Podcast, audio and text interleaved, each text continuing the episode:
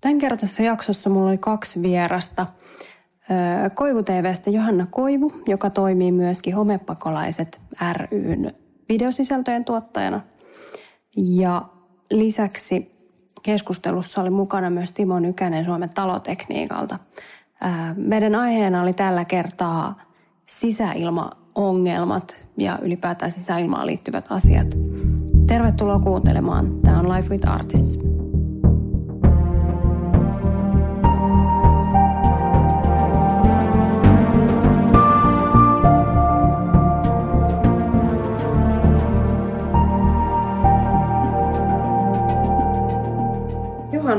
Oot ollut tuossa Homepakolaista ryssä nyt video, videosisältöjä tuottajana. Minkä aikaa sä oot ollut siellä?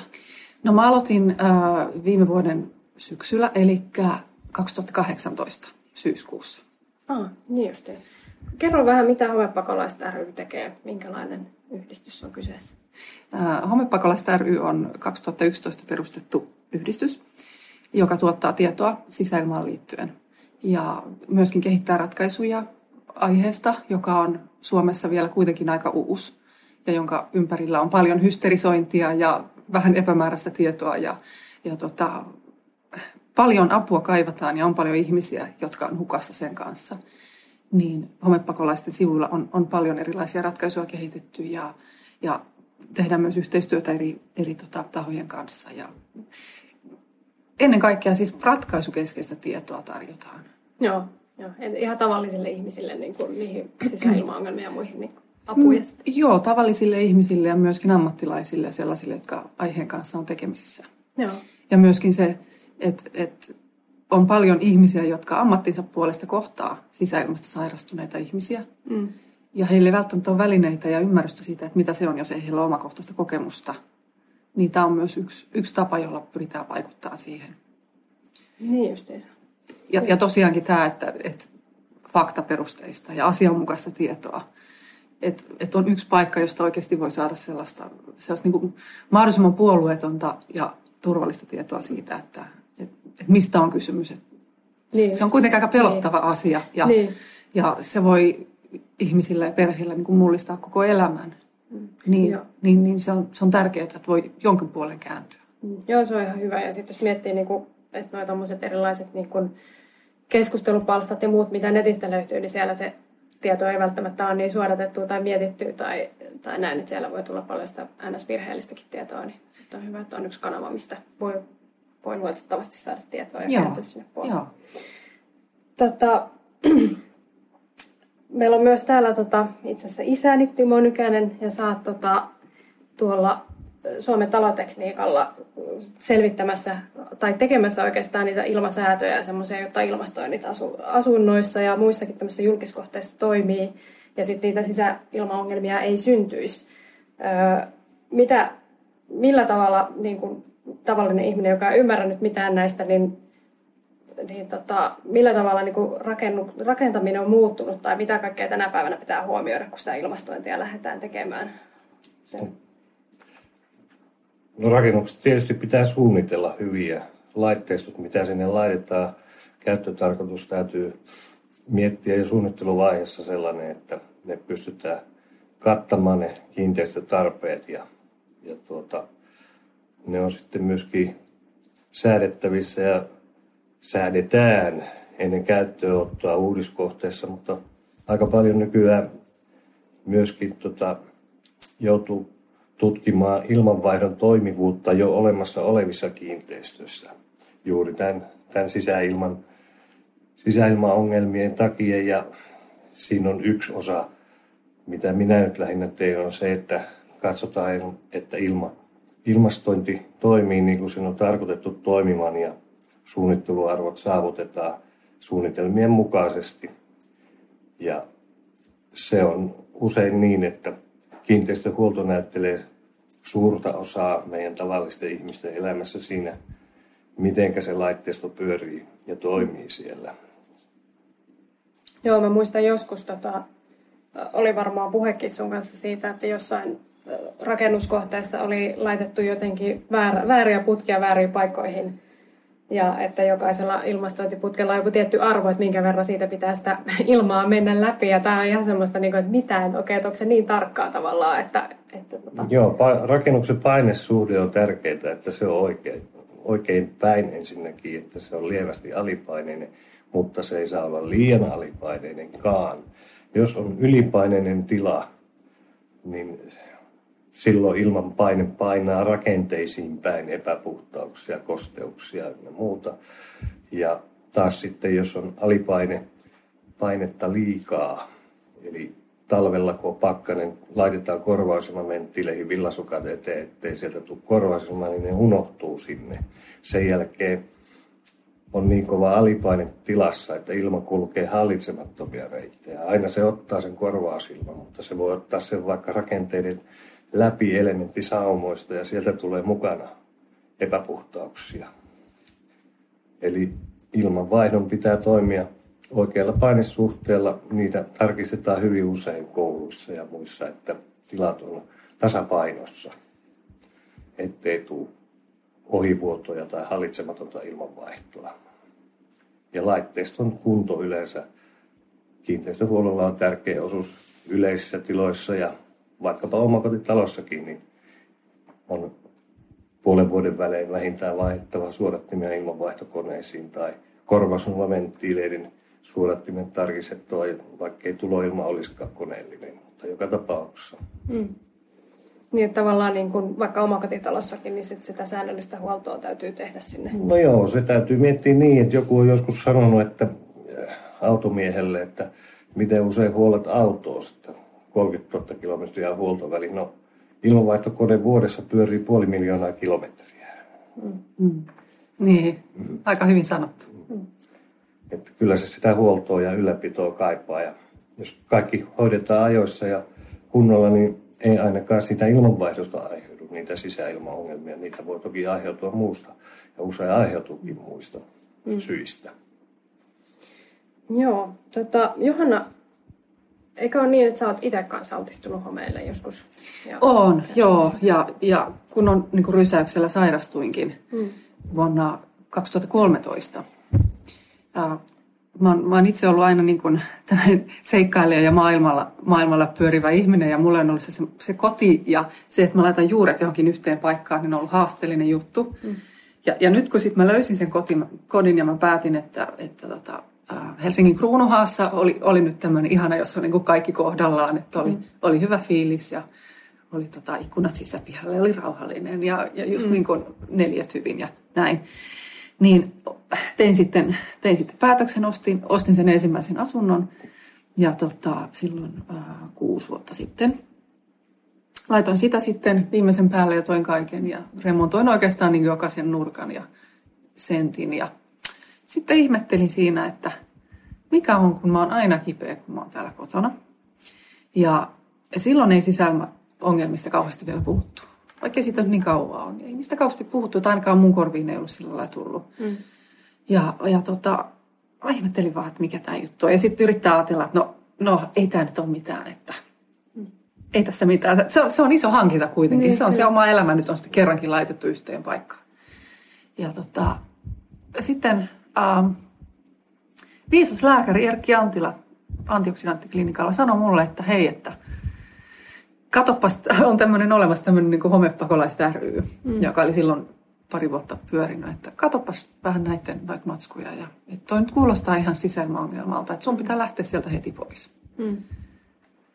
Ja siitä lähti hirveä kriisi. Että lääkäri sanoi mulle, että sun pitää lähteä sieltä heti pois. Mm. Mä olin just saanut kaiken niin. valmiiksi. Mä en ollut ehtinyt siellä kunnolla edes asumaan. Mm. Et, et, mit, miten mä nyt sieltä lähden pois? Niin. Ja tietysti sinnittelin siinä ja yritin kun taistella ajatusta vastaan ja kriiseilin. Ja, ja samalla altistutin itseäni lisää, mikä oli hyvä asia. Sitten mä huomasin vaan, että ei tästä tule mitään. Niin se on. Mm. Pakko lähteä pois. Ja no seuraavat kaksi vuotta mulla oli sitten niin, että taistelin isännöitsijän kanssa, taistelin taloyhtiön kanssa, myyjän kanssa – ja yllätyin siitä, että äh, eikä tämä oikein kiinnostanut. Mm. Kun mä ajattelin, että, että totta kai tämmöinen asia laitetaan kuntoon, että totta kai taloyhtiötä isännöitsijä kiinnostaa se, että heidän kiinteistöt on kunnossa, pitävät arvonsa Mm. Ja, ja ettei synny vaurioita esimerkiksi sitten muihin, muihin mm. ympärillä oleviin asuntoihin. Ja silloin en tiennyt, mikä se ongelma on. Ähm, mä sain sitten hyvän, hyvän tutkijan mittaajan, kun mä nyt aikani sitten yritin saada jotakin tapahtumaan. Tämä oli tietysti, ei ollut sen kahden vuoden jälkeen, vaan se kahden mm. vuoden aikana. Ja, ja tota, hän teki sitten rakennemittauksia ja lattian alla oli vaurio. Joo. Se ei ollut mikään kauhean laaja edes.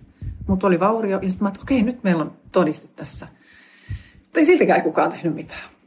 Ja, ja semmoista niin kuin, outoa, outoa reagointia, että ei, ei, ei kiinnosta, ei tehdä mitään. Ja musta tehtiin se hankala tapaus. Mm. Tosi no, ikävä. Joo, sillä lailla, että, että tota, sitten kun oli niin sairas jo siinä vaiheessa, että ei oikein pystynyt missään olemaan, niin sitten oli aina yön siellä toisen täällä ja tavara tuli autossa. Ja sitä mm. jatkui melkein kaksi vuotta. Että onhan se pitkä aika mm. pitää jätesäkeissä omaisuuttaan. Ja, ja sitten samalla yrittää jaksaa taistella. Eihän sitä jaksanut enää edes. Mm. Et senkin takia siinä ehkä aikaa kuluu. Että ei mulla ollut enää sellaista jämäkkyyttä. Niin. Että minä menen ja sanon, että, että nyt tehkää jotain. Mm. Koska mulla oli joka ilta se huoli, että missä mä oon seuraavana yönä. Mm.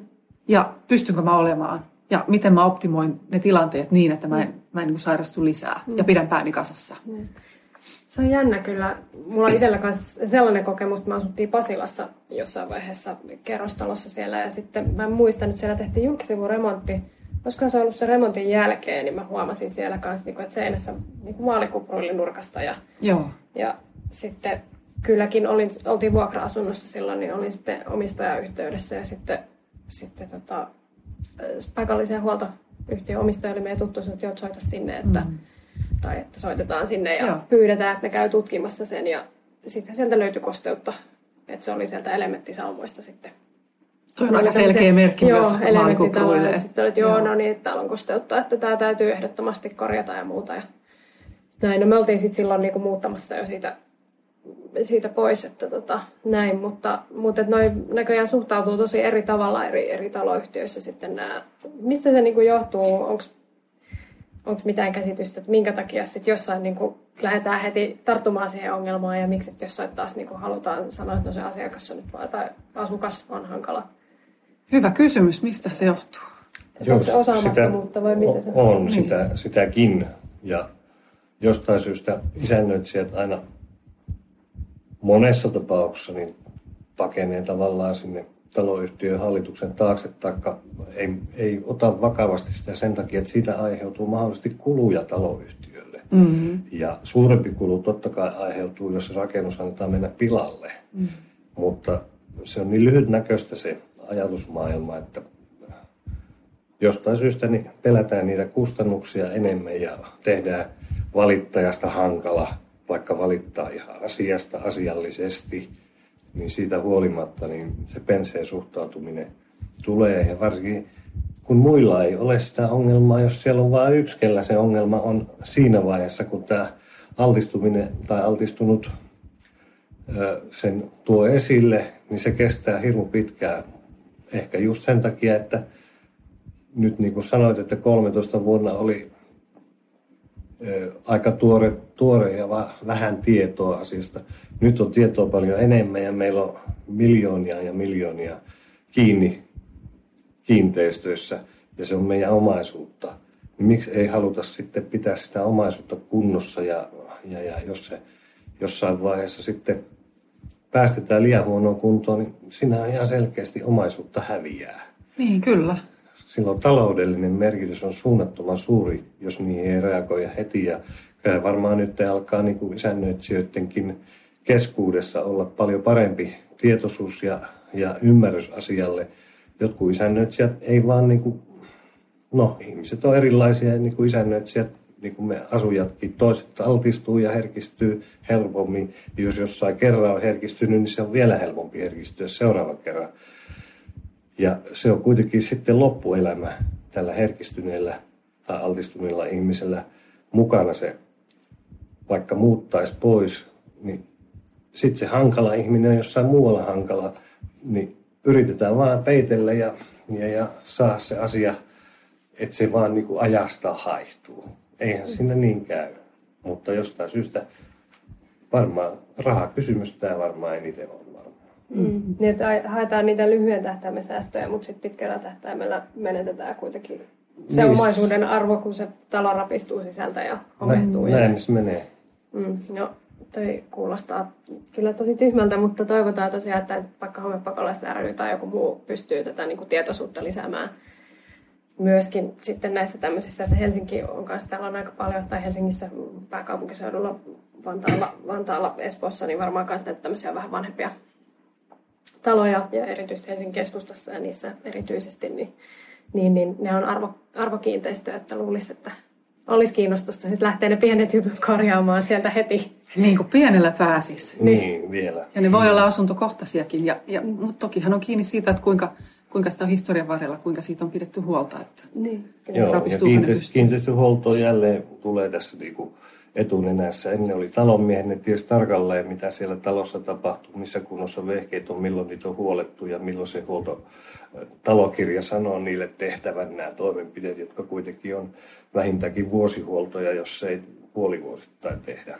Mutta joka tapauksessa niin tänä päivänä vielä sitten, sitten tuota, tulee uudisrakennuksiin usein tulee myöskin jäähdytykset, eli siellä on laitteita, jotka pitää myöskin muistaa suodattimet käydä läpi. Aina käytännössä sanotaan nyt vaikka äitien päivänä ja isän päivänä, kun käy suodattimet tutkimassa mm. ja puhistaa laitteet, niin se on aika riittävää, mutta kun huolto, kiinteistöhuolto on ulkoistettu usein, niin katsotaan vaan jostain kaukovalvonnan päätteeltä jo, että joo, siellä näyttää kaikki olevan ok. Jos ei kukaan puutu asiaan ja siellä on kuitenkin vaikka tuulettimesta hihna poikki, että se on seis, niin yksikään asukas, jos ei sitä kerro, niin välttämättä ei kaikilla kaukovalvonnassa näy tällaisetkään asiat. Silloin sinne ei osaa huoltomies mennä sitä korjaamaan, jos ei sille kukaan kerro, että nyt täällä on jotain tarkistettavaa. Mm-hmm. Joo.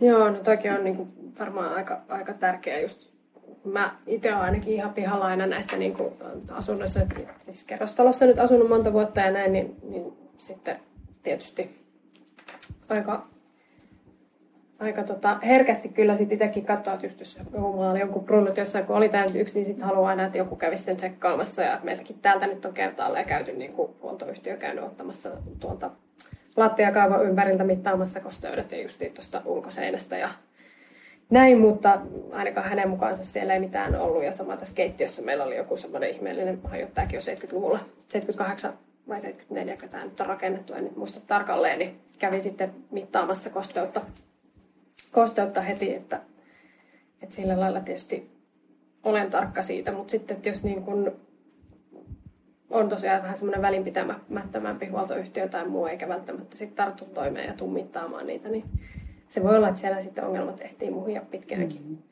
Mutta minkälaisia oireita sä sanoit, että sulla oli se ainakin, niin kuin, että sä olit kipeä jatkuvasti. Mitä muita oireita? Eikö se aika laaja se kirja, minkälaisia oireita sisäilmaongelmista voi ihmisille tulla? Että aika yksilöllistäkin. Joo, se on tosi laaja. Ja yleensähän ajatellaan, että ne on aina näitä hengitystieoireita. Mm. Ja jos se on jotain muuta, niin sit se ei ole sisäilma, sisäilmasta niin kuin johtuvaa. Mm. Mutta mulla oli nämä klassiset oireet, eli Eli tota, äh, kurkku kipeä, nenätukossa, jatkuvaa niin kuin nuhaa, flunssaa, kuumeilua mm. ja jonkin verran sitä aivosumua. Ja monillahan on päänsärkyä, saattaa olla tosi voimakkaitakin ja äh, suolistoireita, mm. äh, nivelkipuja, mm, ihoon saattaa tulla sellaista niin kuin nokkosihottumatyyppistä tai, mm. tai yleensäkin ihooireilua. Et, et, sehän on kosketuksissa ja astma tietysti on klassinen. Sehän on kosketuksissa se ilma, se on keuhkoihin mm, suoraan mm, ja sitten se on mm. iholle ja, ja, ja kaiken nämä kanssa. Nämä saattaa ruokkia toinen toisiaan, mm. nämä oireilut. Ja, ja tota, nämä on just hyvin hankala selvittelykohde sitten. Sen takia siihen ei haluta helposti isännöitsijöitäkään lä- isännöitsijät ei lähde siihen, kun se tiedetään, että se ei välttämättä ole yksilitteinen syy eikä se aina johdu ilman vaihdosta. Se voi johtua muustakin, muustakin ja ilmanvaihto vaan tahtoo olla se, mistä ensin lähdetään liikkeelle tutkimaan näitä.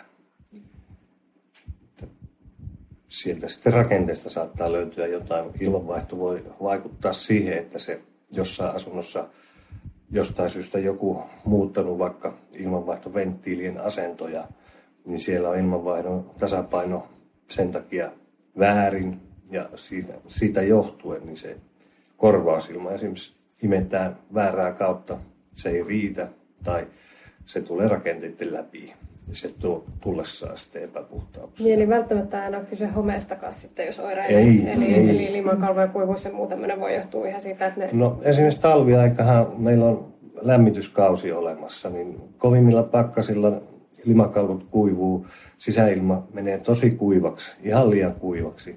Eli monelle on, on niin kuin ihan tämmöinen perusasia neuvottu, että hommaa sinne asuntoosi yksi perinteinen lämpömittari ja sen viereen kosteusmittari. Ja ohi kävellessä se siitä kohdasta, niin aina silloin tällöin vilkaset niitä. Sitten jos sulle tuntuu jotain tavallisuudesta poikkeavaa oireilua tai muuta, niin ensimmäisenä katsot niitä mittareita, että onko niissä tapahtunut muutosta. Että voiko tälle niin kuin itse tehdä jotakin. Esimerkiksi hommata ilman kostuttimen talvella, kun ilmakosteus painuu alle 20 prosentin.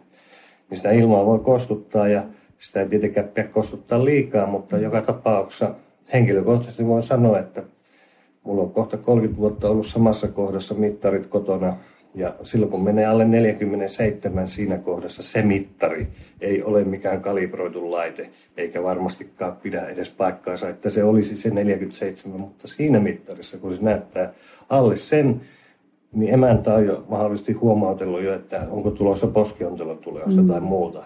Niin kaivetaan kostutin esiin ja pidetään se ilmakosteus siellä neljässä, kahdeksassa, viidessä, kymmenessä pakkaskaudella. Niin tota, on paljon mukavampi aamulla herätä. Ja siitä niin heti näkee sen tilan, tilanteen, onko siinä tapahtunut muutosta. Lämmityskausi on erittäin hankala muutenkin, varsinkin jos on työpaikkoja, toimistotiloja ja muita, niin siellä on erilaisia ihmisiä. Voi olla joku koulu, oppilas, vieruskaverille on otettu uusi lemmikki se aiheuttaa jollekulle altistumista ja reagointia, tirskuttelua, mitä ne nyt milloinkin on. Mutta joka tapauksessa niin ensimmäisenä ollaan syyttämässä ilmastointia. No se on se helpoin tutkia ensin, että onko siinä laitteistossa kaikki kunnossa, mutta sitten alkaa se hankala vaihe. Mikä se on se altistaja tai itiö tai muu. Ja se on aika muista salapoliisityötä kyllä. Joo, ja se, se vie työtunteja paljon ja siellä joudutaan tekemään erilaisia testejä, mittauksia, näytelaatikoita asetella mahdollisesti tai purkkeja sinne ja ne sitten analysoidaan laboratoriossa. Se on kallista hommaa. Mm-hmm. Tuossa yksi tuli mieleen, sanoit nyt, että se lämpömittari ja kosteusmittari kannattaisi olla. Mistä tietää, että tai onko jotain niin semmoisia, no lämpötila, mikä huoneen lämpötila on niin kuin idea, ideaali suurin piirtein? No nämä on ne ihan perusasiat, 20-22 astetta. Astetta, jos on vedoton asunto, niin kyllä pitäisi riittää. Mm. riittää tuota, ja jos lämmitys toimii, toimii niin nämä järjestelmät on kunnossa, niin kyllä se 22 on minun mielestä ylinlämpötila, mitä tarvii tarvii käyttää, mutta se mittarin sijoittelustahan on paljon myöskin kiinni. Mm. Se kannattaa sijoittaa sellaiseen paikkaan, ettei siihen vaikuta kevät aurinko tai, tai huoneen lämmitysjärjestelmä, mikä se nyt onkaan, patteri, vesikiertoinen patterijärjestelmä tai muu. Ja, ja sitten myöskin se ilmakosteusmittari, tilat, joissa oleskellaan, niin eniten niin sinne lähelle ja missä se nyt olisi päivittäin helposti kurkittavissa – ohi mennessään se mittari. Ja antaa sen sitten olla siinä, eikä, eikä tuota, muuttele sen paikkaa, eikä ihmettele tai kulettele. Monet joskus valittaa, että heillä on kylmä, ne vie sen tuonne ikkunalaudalle mahdollisesti mittari. No siellä mahdollista vetoa aiheutuu mm. syistä tai toisista.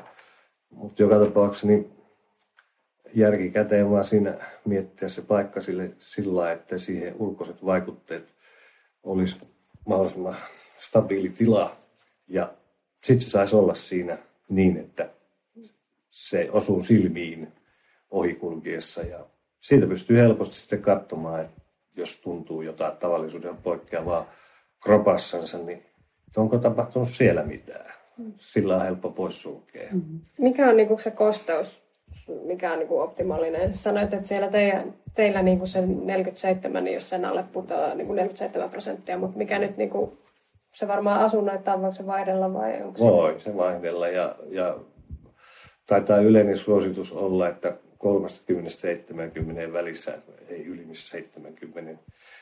No sitten olosuhteita niin kuin kesäkelissä, helteillä ja muulla, niin saattaa olla ilmakosteus korkeampikin, mutta se ei ole jatkuvaa. Eli se, mm. se, se, ei pääse, niin, se ei mene rakenteisiin. Mutta tota, niin kuin senaattikiinteistöjen ilmavaihdon asiantuntija, kun tämän ehdotuksen esitin konttorirakennuksiin tai heidän kiinteistöön, niin sanoi, että heillä on ehdoton kielto siihen annettu sen takia, että niistä on koettu olevan ilman kostuttimista tiloissa enemmän haittaa kuin hyötyä. Ja tämä oli mulle uusi tieto silloin, kun sen viime talvena sain ja ymmärrän sitten kyllä senkin, että siinä on käyttövirheiden mahdollisuus suuri. Mm. Ja sen takia esimerkiksi kiinteistöissä, joissa aikanaan on ollut ilmanvaihtojärjestelmässä suoraan jo kostutin, niin ne on käytännössä aika lailla poistettu sieltä, jos se ei ole kyseessä joku erikoislaitosarkisto tai muu, jossa tarvii määrätynlaisen kostutuksen tai tehdaskiinteistö, jossa on kangaspölyä tai muuta, jota kostutuksella hillitään. Mutta niin kuin normaali asuntokäytössä, niin ihminen, jokainen asukas voi totta kai itselleen tehdä olosuhteet sellaiseksi, kun hyvältä tuntuu, että se eläminen on normaalia elämistä eikä tarvitse käyttää aikaa sellaiseen asiaan, joka, joka vie aikaa, johon ei asiantuntemus vielä riitä. Siitä saa sen hankala ihmisen maineen helposti, jos sitten vaan kertoo mitä on, mutta itse on tehtävä ainakin perusasioille jotakin. Ja nämä on semmoisia halpoja ja helppoja ratkaisuja, että rupeaa seuraamaan sen asuntonsa lämpötilaa ja kosteusprosenttia. 30-70 välillä joku kokee, että se saisi olla 40 se alaraja. Se on vähän henkilöstä kiinni ja en muista tarkkoja, mitä, mitä tuota antaa, mutta todennäköisesti nämäkin ohjeet löytyy kyllä mahdollisesti Johanna mainostamaan yhdistyksen sivuilta, että mikä se on motivalta ainakin löytyy sivustolta tietoa siitä, mikä on, on suositus. Eikö noi niin kosteusmittarit, no lämpömittarit nyt on helppo vaikka Prismasta tai jostain, mistä vaan nyt haluaa, nyt haluaa mainostaa se mitään paikkaa, mutta mm. niin monista paikoista löytyy. Ja varmaan näitä kosteusmittareitakin samalla tavalla saa samaa. edullisesti hankittua sitten vaikka tavaratalosta tai jostain rautakaupasta mistelee. Mutta tota, mut, että se ei ole niin mikään iso, iso investointi, päinvastoin niin ehkä taas sitä säästöä tulee siinä, että, että seuraa tilannetta. Öö, mä vielä palaan vähän noihin oireisiin. Tuossa itse asiassa oli just hyvä, kun no sä sanoit Timo siitä, että, että just tota, että nämä saattaa niinku ruokkia toisiaan nämä oireet. Tämä on myös sellainen, mikä, mikä nyt itse olen huomannut, kun on tota, taas niinku ihohoidon ammattilaisten kanssa työskennellyt, että välillä siellä saattaa sitten, ja, ja myöskin ekokampaajien kanssa esimerkiksi, niin siellä saattaa sitten raportoida tästä, että, että että asiakkaan vaatteet ehkä saattaa niissä, haisee ehkä home ja sitten niinku siellä on vaikka hiuspohjaongelmia tai muita tämmöisiä ja sitten miten niinku varovasti niinku lähtisi ehkä kertomaan sille asiakkaalle, että tässä voi olla tämmöinen syy-yhteys. Ja toisaalta sitten taas iho, ihopuolella niin kosmetologit on huomanneet esimerkiksi osittain ää, vaikka rosakea saattaa olla oire tämmöisestä, että siellä onkin niinku sitten sisäilmaongelmia myöskin. Et nämä on tietysti aina tämmöisiä tämmöisiä just, ja, ja miten sen niin kuin sitten selvittää, että mikä se on. Tässähän taannoin oli tuossa Helsingin Sanomissa tämmöinen joku artikkeli tästä, että home, lääkärit on sitä mieltä, että hometalosairautta ei ole, tai se ongelma on just se, että kun ne oireet on niin moninaisia, niin sitä ei pystytä niin kuin tauti, tekemään tautiluokitusta tälle, vaikka, vaikka lääkärit ei ollenkaan halua niin kuin sanoa, että, että se olisi jotenkin ihmisten päässä se vika, että ne on samaa mieltä, että niitä oireita tulee, mutta siitä ei pystytä tekemään tautiluokitusta tämän tämän tota, oireiden laajakirjaisuuden ja yksilöllisyyden vuoksi. onko sulla, tota, Johanna, sä sanoit, että on, on tiettyjä tämmöisiä, että toi kurku, niin kurkkukipu ja, ja nämä pääsäryt ja tämmöiset on aika semmoisia yleisiä. Mitkä muut, onko jotain tiettyjä juttuja, mistä voi tunnistaa ehkä helposti sen, että tässä nyt on just homeesta kyse? Onko mitään semmoisia selkeitä oireita tai yhdistäviä tekijöitä, mitä näissä tapauksissa yleensä on ollut? No useinhan neuvotaan pitämään oirepäiväkirjaa. Ja, ja sitten kun huomataan jotain tiettyjä, tiettyjä kaavoja siellä, että mm. et vaikka että aina kun menen töihin, niin, niin tota, alkaa tulla tätä ja tätä. Ja usein sama ihminen oireilee sillä omalla ominaisella tavallaan. Et just, just nyt editoidaan tästä video, jossa, jossa tota, henkilö, joka on nyt jo kyllä eläkkeellä, mutta hänellä oli semmoinen kaava, että, että hän meni maanantaina töihin, oli ihan ok, tiistaina alkoi oireilu, keskiviikkona hän oli niin sairas, että hän meni työterveyslääkärille, torstai perjantai hän oli sitten sairaslomalla, viikonloppuna parani tai toipu, mm. maanantaina taas töihin, tiistaina alkoi oireet, keskiviikkona sairas. Mm. Ja sehän on hyvin selkeä. Mm, kyllä. Ja, ja jos, jos kotona paranee, niin mm. silloin, silloin ei niin kuin, kun tämähän on usein se argumentti, että mm. no me ei tiedetä, mitä sulla siellä kotona on. Että onko kyseessä välttämättä työpaikka. Mm. Jos sä kotona paranit mm. ja työssä sairastut, mm. se on niin todella selvä. Mm. Ja, ja juurikin se, että, että kannattaa kun lääkärille menee, niin kannattaa olla se oirepäiväkirja. Kannattaa olla kaikki mahdollisimman selkeästi siellä, kaikki ne oireilut ja ja, ja mi, mitä tulee. Ja se on helppo sen kanssa mennä ja sen, sen kanssa. Kyllä ne pystytään todentamaan, mutta tässä on niin paljon vastustusta sitten. Mm.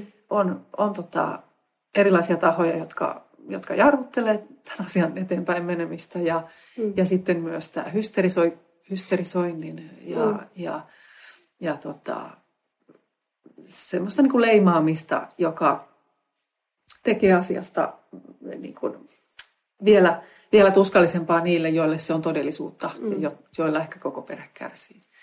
Niin se on ikävä juttu, että mm. et näistä tehdään niin päänsisäisiä mm. asioita, Joo, jotka on selkeästi todennettu. Kyseessä on kehon mm. myrkytystila. Ja myrkytystila, joka kumuloituu, aina kun sä lisää saat niitä myrkkyjä kehoon, niin sitä pahemmaksi syntyy. Se periaatteessa ihan yksinkertaista logiikkaa. Joo. Ja varmaan tietysti helppo sitten semmoisessa yleisessä tilassa, missä on muitakin ihmisiä, niin sitten jos muutkin oireilee, niin se on niin kuin helpompi. Että kun mä just olen niin sitä miettinyt, että mistä sitten voi tietää, että jos vaikka on niin kuin asuu yksin ja, ja näin, ja sitten niin kuin on se semmoinen, että okei, että no selvästi niin kuin jostain nyt tulee tämä altistus. Voiko se olla niin kuin sitten, että, että kun pitää aina noissa, vaikka ihojutuissakin, niin me aina niin kuin mietitään ruokavalio, sitten yksi, mikä, mistä nyt paljon puhutaan, se on vielä semmoinen, mistä ei niin paljon tiedetty, mutta niin kuin sähkömagneettinen säteily, toisilla esimerkiksi tämä pääsärkyasia ja muu saattaa olla sitten, niin, niin onhan se, niin kuin, niin kuin sanoit, niin aikamoista salapoliisityötä, että lähtee niin kuin sieltä sitten. Mutta sitten toki, jos niin kuin huomaa, että useammalla henkilöllä on samassa ja sitten sieltä löytyykin se kosteusvaurio tai joku muu syypää, niin sehän on niin kuin mahtavaa, koska sitten tiedetään, että no tämä, tämä kun korjataan, niin hommat luistaa taas. Ja hyvä, kun otit tuon esiin, että jos muut reagoi, koska kaikilla on se oma persoonallinen tapa mm. oirehtia. Ja kaikki ei oirehdi, se riippuu mm. ihan omasta genetiikasta ja henkilön historiasta, että kuinka paljon on altistunut. Mm, et, et siellä saattaa olla, olla ihmisiä, jotka ei oirehdi millään lailla. Ihmiset on yksilöitä ja ne yksilötkin on vielä yksilöllisiä eri vuoden aikoina tai, tai eri asioista riippuen. Vaikkapa just monioireisia, eli vaikka mm. sähkömagneettinen vaikutus voi olla yksi, joka ruokkii sitten ja nämä yhdessä tekee. Niin tavallaan herkistää sitä kehoa vielä sinne alueellekin. Ja... Ne, ne ruokkii toinen toisiaan jälleen, mm. koko ajan tässä ruokitaan nyt, mutta, mm, niin. mutta niin. tota, näin niin. se vaan on. Eli monioireisia ja yksilö on yksilöllinen vielä, mm. niin se on niin vaikea sitten mahdollisesti paikantaa jo, että mikä on se aiheuttaja. Ja sen selvittäminen on tosi vaikeaa. Ja nytkin kun puhutaan homeista, mutta on paljon muitakin asioita, mm. niin kuin tämä säteily, on sisäilman kuituja mm. ja, ja erityisesti niin kuin kemiallisia yhdisteitä. Mm. Ja sitten on tämä home. Että se ei välttämättä ole, ole aina se home se ongelma, mm. vaan siellä voi olla, olla tota erilaisia Rake, vokkeja. Rake, niin, vokkeja rakenteista vapautuu, vapautuu niitä ja tätä sitten mahdollisesti korostaa, jos se painesuhde on väärä. Eli, mm. eli tuota, se saadaan se ilma, korvausilma tai tuloilma tulee hallitsemattomia reittejä. Niin silloin on mahdollista, että sieltä saadaan vielä lisää ongelmia. No mä olin itse asiassa tuossa, minun lasteni koulu on tässä lähellä ja siellä on yli 400 oppilasta ja täällä Vantaalla on aika vanhoja, tai siis noin 70 80 milloin näitä nyt on rakennettu, kun tätä on ruvettu sitten asutustakin enemmän rakentamaan tänne alueelle, niin tota, sitten on tehty niitä kouluja kanssa. Niin olin sitten yhdessä tämmöisessä kokouksessa just koululla, missä sitten kerrottiin tai remontoitiin tämä koulu, että siellä oli, siellä oli muun muassa lyijyä ja mitä kaikkea siellä oli niin kuin vanhoissa rakenteissa. Tosi hyvä. Mun, mun lapseni vanhin poika oli silloin koulussa ennen tätä remonttia, niin se ei oireilu millään lailla missään vaiheessa, mutta, tota, mutta ilmeisesti sitten jotkut muut lapset oli just oireillut.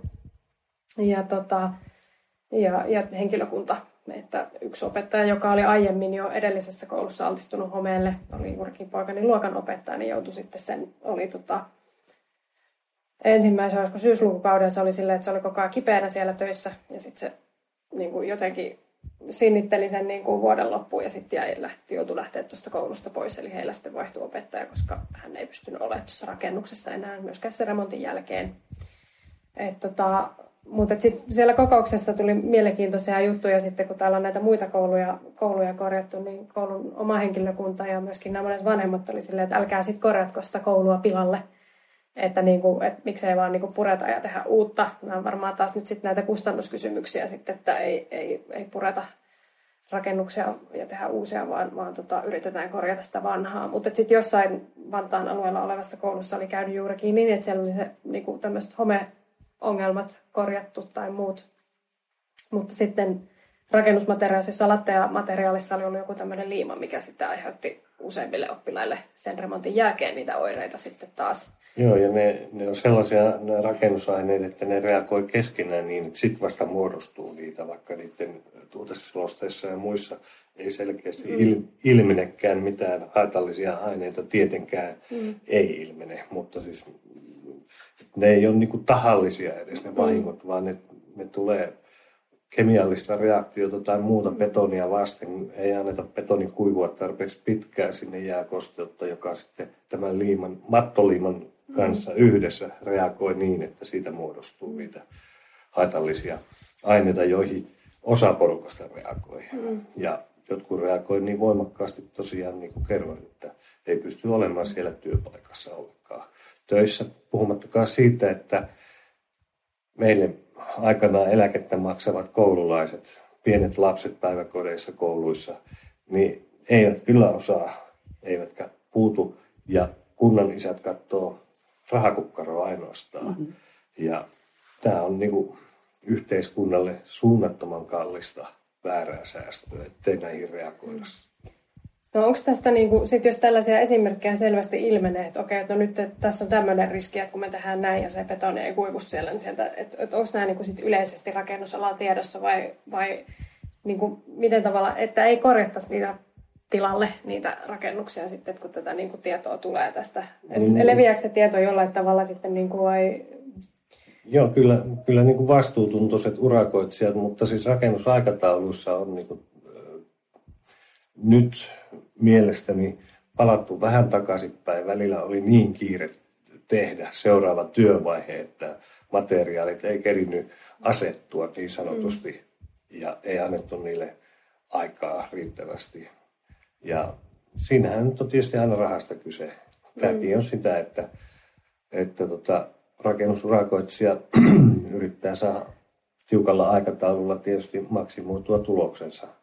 Ja aliurakoitsijat tietysti tekee niin kuin pääurakoitsija haluaa. Ja myöskin tämä viimeistelyvaiheessa oleva talotekniikan säätötyö, mitä meikäläinen tekee, niin tuntuu niin, että muuttolupa saadaan, kun ilmanvaihdon säätötyöt on tehty, niin se pitää olla lopputarkastuksessa se mittauspöytäkirja olemassa, muuten ei päästä, päästä muuttamaan, eli ei saada lupaa kiinteistölle. Ja siinä vaiheessa, niin tota, jos jostain syystä aikaisemmissa työvaiheissa tapahtuu viivytyksiä, niin tota, sitä ei kuitenkaan oteta huomioon niin, että lisäaikaa annettaisiin siihen viimeistelyyn.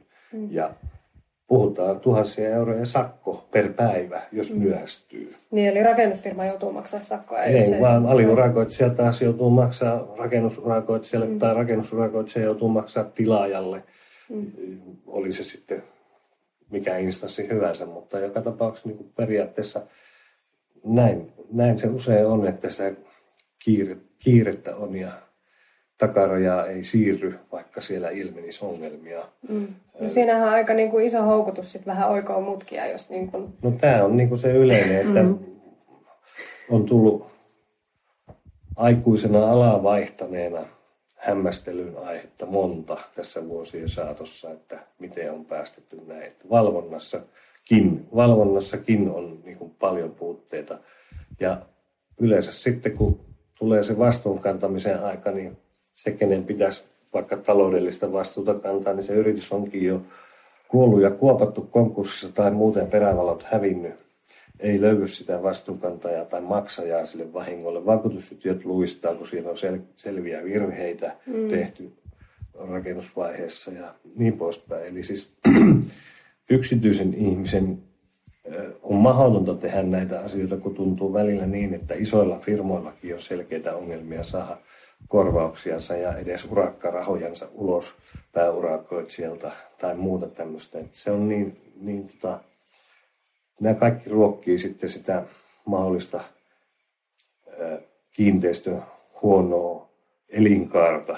Jos ajatellaan, että tehdään 50-vuotinen talo, mutta jätetään sitten, tai laiminlyödään näitä viimeistelyvaiheen toimenpiteitä, niin se taloelinkaari voi lyhentyä vaikka 20 vuotta ja sitten se on purkukunnossa. No eihän se niin, niin ole suunniteltu kuin alun perin suunniteltu, että tosiaan pärjättää se 30-50 vuotta ennen kuin tehdään peruskorjauksia tai mm. muita. Niin jos se väärällä, väärällä säädöllä tai, tai muulla toimenpiteillä laiminlyömällä niitä niin lyhenee puoleen käytännössä se kiinteistöikä, niin eihän se ollut ollenkaan se kustannusarvio oikein, millä se rakennettiin. Mm. mm. Sehän tuplaantui käytännössä. Eli yhteiskunnalle on kallista, jos ei niihin puututa ja riittävän tarkasti. Maksakoon, maksakoon mitä maksaa, mm. syyt pitää löytää, mm. mistä oireita aiheutuu. Se saadaan sairaus pois kiinteistöstä ja ihmisestä. Niin ja lähtökohtaisesti siis se just, että rakennetaan, ne uudet kohteet, mitä rakennetaan, niin rakennettaisiin sitten viimeisen päälle silleen, että ne... Näin juuri, ja se valvonta pitäisi pelata ja myöskin sitten pitää peräänkuuluttaa niin kuin urakoitsijoiden vastuuta. Että jos sulta ostetaan työ, niin tee se työsi hyvin ja normaali standardien mukaan. Äläkä luistele. Mm. Onko tota, siis jossain vaiheessa muistan, että, että siitä on ollut niin julkisuudessakin puhetta, että näitä tämmöisiä uusia rakennusmääräyksiä on hirveästi just näiden sisäilmajuttujenkin takia. Niin tota, onko nämä nyt niin parempia nämä uudet määräykset vai onko se sitten tiedetään vasta joidenkin vuosien päästä, että toimiiko nämä uudet määräykset hyvin? Varmaan se tavoite on ainakin, että saataisiin niinku terveempiä rakennuksia rakennettua tai parempia. Joo, kyllä, kyllä nyt viimeksi, viimeksi 18 vuoden alusta tuli, tuli taas poistu, tuli muutoksia näihin ja siitä on, on tota, jätetty edelleen niin kuin aika paljon urakoitsijan vastuulle ja työjohdolle vastuuta siinä, että ne tehdään näiden sääntöjen mukaan. Ja energiataloushan tänä päivänä on yksi, joka, jota, tuota, joka paljon muuttaa asioita ja, ja ilmanvaihto yleensäkin on myöskin just energiakulutuksen takia yksi, mihin on tullut uusia ohjeita ja sisäilmaongelmien myötä eh, myöskin suodattimien luokitukseen ja tällaiseen on tulossa, tulossa yhtenäistämistä maailmanlaajuisesti yhtenäistetään suodatinluokat. Euroopalla on ollut eri järjestelmät kuin Amerikassa esimerkiksi ja tämmöisiä muutoksia. Niitä en ole itsekään vielä lukenut kaikkia. Mm. Kaikkia, mitä nyt on tullut ja sinne sitten tarvittaessa ympäristöministeriö niin määräyksiä lisää, lisää tuota pykäliä tai ohjeita. Joo. Joo, siis toi on niinku tietysti hyvä, että näitä nyt ainakin pyritään niinku niillä määräyksillä sitten ohjaamaan. Ja täytyy toivoa vaan, että kaikki niinku rakentajat niitä sitten noudattaa mahdollisimman hyvin. Tota, vielä Johanna, kun sä silloin ää, itse asuit siinä homeasunnossa ja sitten lopulta ilmeisesti päädyit muuttamaan pois sieltä, koska asiaa, asiaa ei korjattu, niin, niin mitä sitten, jos on niin kuin asunut hometalo, hometalossa ja muuttaa uuteen tämmöiseen homeettomaan taloon, niin miten niin kuin, tavaroille käy? Pystyykö niitä desinfioimaan vai esimerkiksi huonekalut ja kaikki tämmöiset vai, vai onko ne niin kuin sitten heitettävä kokonaan pois vai miten tämmöisissä? Niin kuin... No joo, se onkin sitten iso, iso tota niin, ongelma myöskin tuo. Palaan vaan tuohon, kyllä joo, se, se, lopulta korjattiin kyllä. Okei. Okay, se Mutta se pari vuotta siihen meni. Joo. Mutta korjattiin, kyllä, joo. Mutta tuo irtaimistohan on, se on hyvin hankala, koska äh, on sohvia, patjoja, mm. vaatteita, jotka imee kaiken. Ja sitten on tiettyjä, tiettyjä homelaatuja, jotka ei oikein muuten, muuten kuole tai lähde kuin polttamalla. Mm. Niin kirjat, kirjat on myös yksi ja paperit on yksi, yksi hankala, mm. hankala puhdistettava. Että et semmoiset, jotka niinku säästyy, niin usein metalli, ää, astiat ja, ja tota, muovitkin aika hyvin kyllä imee kaikenlaista. Et kyllä se niin on, että, että tota, kokeilemallahan voi tietysti tehdä, mm. tehdä, tehdä sellaista niin kuin testausta, mutta kyllä mä jouduin niin kuin 90 prosenttia laittaa pois. Niin Koska ei mun tarvitse haistaa sitä, sitä jotain materiaalia, niin mä sain heti oireet. Korvaako nämä vakuutusyhtiöt sitten mitään tämmöisestä, niin kuin esimerkiksi kotivakuutusta, mikä, onko siellä korvauksia tämmöisissä vai onko tässä niin kuin... No eipä juurikaan tai hyvin vähän, riippuu vähän tapauksista, mutta jos vertaa, vertaa siihen, että, että tuhoa saattaa syntyä yhtä paljon kuin tulipalossa, mm. niin siinäpä korvataan. Niin. Mutta jos on homekontaminoitunut omaisuus, niin ei päästä lähellekään samaan. Joo. Kyllä se niin on, että melkein kaikki pitää saada u- uusiksi hommata. Mm. Et, et kyllähän näitä on kaikenlaisia puhdistusohjeita joita kannattaa kokeilla. Että esimerkiksi niin kuin, vaatteita kannattaa, kannattaa koittaa pestä suodalla, etikalla ja, ja tota, astianpesuaineilla. Ja neillä on kaikilla oma, oma merkityksensä siinä, että esimerkiksi astianpesuaine, kun, kun homeet on rasvaliukosia, niin auttaa siihen, mm. siihen niitä vähän liuottamaan. Ja, ja tota, sitten myöskin se, että, että monet on sitten niin, niin kemikaaliherkkiä siinä vaiheessa, että siksi kannattaa käyttää tämmöisiä, tämmöisiä niin kuin luontaisia aineita ja vältellä, vältellä kaikkia kemikaaleja, kunnes tilanne paranee. Mutta lähtökohtaisesti niin ei kannata tuoda siihen uuteen asuntoon, jos kokee, että se on hyvä ja puhdas, niin, mm. niin kuin mitään tärkeää. Että kyllä niin kuin patja ja sohva on sellainen, että pois vaan. Mm. Koska mitä se hyödyttää, että sitten altistaa itseään niin. lisää sille. Onko sulle käynyt niin, että sä oot niin kuin nyt tavallista herkempi tavallaan sitten homeille, tai että jos sä meet johonkin tilaan vaikka, missä nyt sitten mahdollisesti on jotain sisäilmaongelmaa, niin huomaat sä oireet heti? Tai siis silleen, että vaikka sä tietäisit, että onko siellä vai ei, niin huomaat sä sen, että jos on... Koska monet homeille altistuneet sanoo, että he ei pysty just olemaan sitten tämmöisissä tiloissa ollenkaan, missä vähänkään on. Joo, no siis kyllähän tilanne on aivan eri kuin mm. mitä se oli ennen tätä 2013. Joo. Ihan niin kuin elämä on aivan erilaista. Mutta sitten täytyy muistaa myös se, että kun se pahin on ohi, mm. niin toipumista tapahtuu. Ö, yleensä se herkkyys jää jollain tasolla. Mm. Et, et sitä voi olla useita vuosia puhtaissa tiloissa töissä kotona, eikä oireile. Mutta sitten kun joutuu, joutuu tota likaseen tilaan tai huono sisäilman tilaan, niin sitten se oireilu alkaakin uudestaan. Mm. Mutta sitten on myös tämmöinen pointti, jossa, josta sitten voidaan olla eri mieltä, riippuen siitä, kuka puhuu, mutta onhan kyse myös siitä, että kuinka, kuinka tota metabolaatio toimii. Mm. Elikkä, Elikkä, oma elimistö niin, niin kuinka, pystyy puhdistamaan niin, niitä niin, myrkkyjä. Missä Joo. kunnossa se elimistö on ja onko, onko saatu rakennettua vastustuskykykuntoon, mm. suolistokuntoon, koska sitähän se vaurioittaa hyvin paljon. Tulee ruoka-aineallergioita mm. yhtäkkiä. Huomaa, että ei käykään maito tai vilja tai mikä tahansa.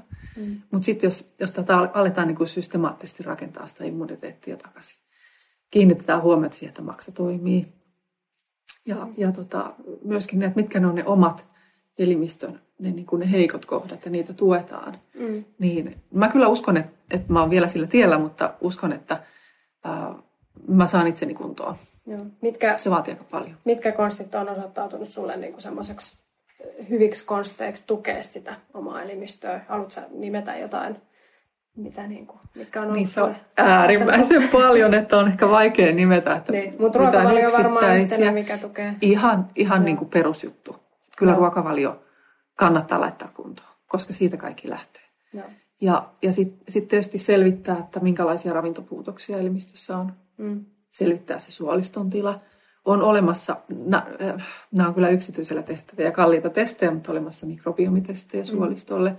Missä katsotaan hyvin tarkkaan se, että, että minkälaisia maitohappobakteereita sulla on, mitä patogeeneja, minkälaisia haitallisia bakteereita tai viruksia siellä suolistossa mm. on ja kuinka näitä sitten voidaan, voidaan poistaa ja mitä pitää tukea, mm. jotta, jotta se suolisto pääsisi uudestaan rakentumaan. Ja sitten tietysti, että jos, jos on jotain sairauksia, niin ne pidetään kunnossa. Monellahan tulee kilpirauhasongelmia. Mm. Eli, eli sekin on sitten oma, oma tota, juttuunsa, että selvitetään, että mikä, miten se kilpirauhanen laitetaan kuntoon ja se voi olla pitkäaikainen prosessi. Että et, et sitten sit on niinku, ne niinku, tietyllä lailla niinku kumuloituu, että tulee uutta aina, aina niinku edellisen päälle, että mistä lähdetään purkamaan ja kuka on se oikea ihminen, mm. joka sinua voi auttaa. Mutta mun kokemuksen mukaan ei ole yhtä ainoa tahoa, josta se ratkaisu löytyy. Mm. Että niitä on ennemminkin kymmeniä. Joo, ja näin nyt varmaan niin kuin ainakin, mä en tiedä, mulla ei ole kokemusta nyt tästä, että miten niin kuin julkisen terveydenhuollon puolen lääkärit tai hoitohenkilökunta suhtautuu näihin oireisiin, mutta varmaan joku allergiasairaala tai just tämä antioksidanttiklinikka, niin siellä varmaan nyt ainakin sitten osataan vähän neuvoa. Varmaan antioksidanttiklinikka on yksi parhaita sitten kanssa niin kuin neuvomaan siihen, että minkälaisia testejä kannattaa tehdä ja muuta niin kuin elimistölle ylipäätään. Antioksidanttiklinikka on hyvä, koska siellä katsotaan ihmistä kokonaisuutena. Sitten Helsingissä on lääkärikeskus Astris, joka on todella hyvä. He ovat erikoistuneet kroonisten infektioiden hoitoon ja, ja tämähän tulee ajankohtaiseksi siinä vaiheessa, että kun, kun immuniteetti laskee. Ja myöskin siis suoliston ja immuniteetin mm. parantamiseen.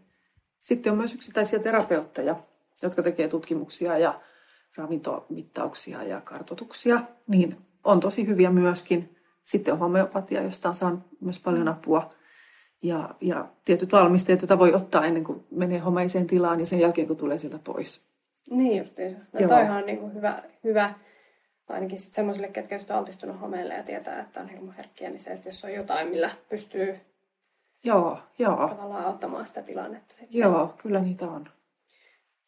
Hyvä. Tota, vielä tuohon tekniseen puoleen, niin onko, niin kun, jos miettii nyt, me ollaan puhuttu jonkun verran näistä julkisrakennuksista, niin, niin tota, johtuuko nämä julkisrakennusta ja vaikka esimerkiksi omakotitalojen niin sisäilma- tai homeongelmat, niin yleensä samoista asioista vai onko eroja? Mi- miten niin kun, mikä kaikki siihen vaikuttaa tai voiko, voiko niitä edes verrata keskenään? Nyt kysyit niin pahan jutun jo, että en ole, en ole asiaa oikeastaan miettinyt. En osaisi niitä verrata, verrata keskenään. Järjestelmät voi olla niin erilaisia. Ja omakotitalot keskenänsä jo on erilaisia. on erilaisia. Niissä osa on painovoimaisella ilmanvaihdolla ennen tai sotien jälkeen rakennettu ja sitten uusia taloja, joissa on noudatettu uudempia määräyksiä ilmanvaihdonkin osalta – julkisrakennukset yleensä on, tai kerrostaloasunnot, niin siellä on päättäjiä useampia, mutta isännöitsijä ja kiinteistöhoito on niissä taas sitten se tärkeässä asemassa sisäilmaa ajatellen, kun ne on saatu käyttöön otettua ja, ja olemassa oleva järjestelmä ylläpidetään, niin en näe niillä niin kuin samanlaista muuten kuin järjestelmät on kuitenkin samoja, lämmitysverkostot mahdollisesti tai lämmitystä tapahtuu pakkaskaudella, sisäilma kuivuu, niin kyllä ihan yhtä lailla voi olla omakotitalossa kuin isommissa kiinteistöissäkin liian kuivaa sisäilmaa. Että sillä lailla samojahan ne on, jotka oireiluja aiheuttaa joillekin ihmisille joihinkin vuoden aikoihin. Ja ihan jo pelkästään Suomen neljä vuoden aikaa tekee niitä. En lähtisi niinku erittelemään kerrostaloja tai omakotitaloja erikseen, vaan ne on niin tapauskohtaisia sitten, että ne mm. tulee vasta siellä kohteessa tutkittaessa ja siinä vaiheessa sitten ilmi, mikä se oli se lopullinen syy. Niin, no periaatteessa kerrostalossahan se on niin kuin periaatteessa taloyhtiön vastuulla pitäisi olla nämä, että jos siellä nyt on rakenteissa jotain, niin nehän kuuluu sitten taloyhtiölle, että ne ei ole sen asukkaan, niin kuin pitäisi olla asukkaan ristinä niiden hoitaminen ja maksaminen.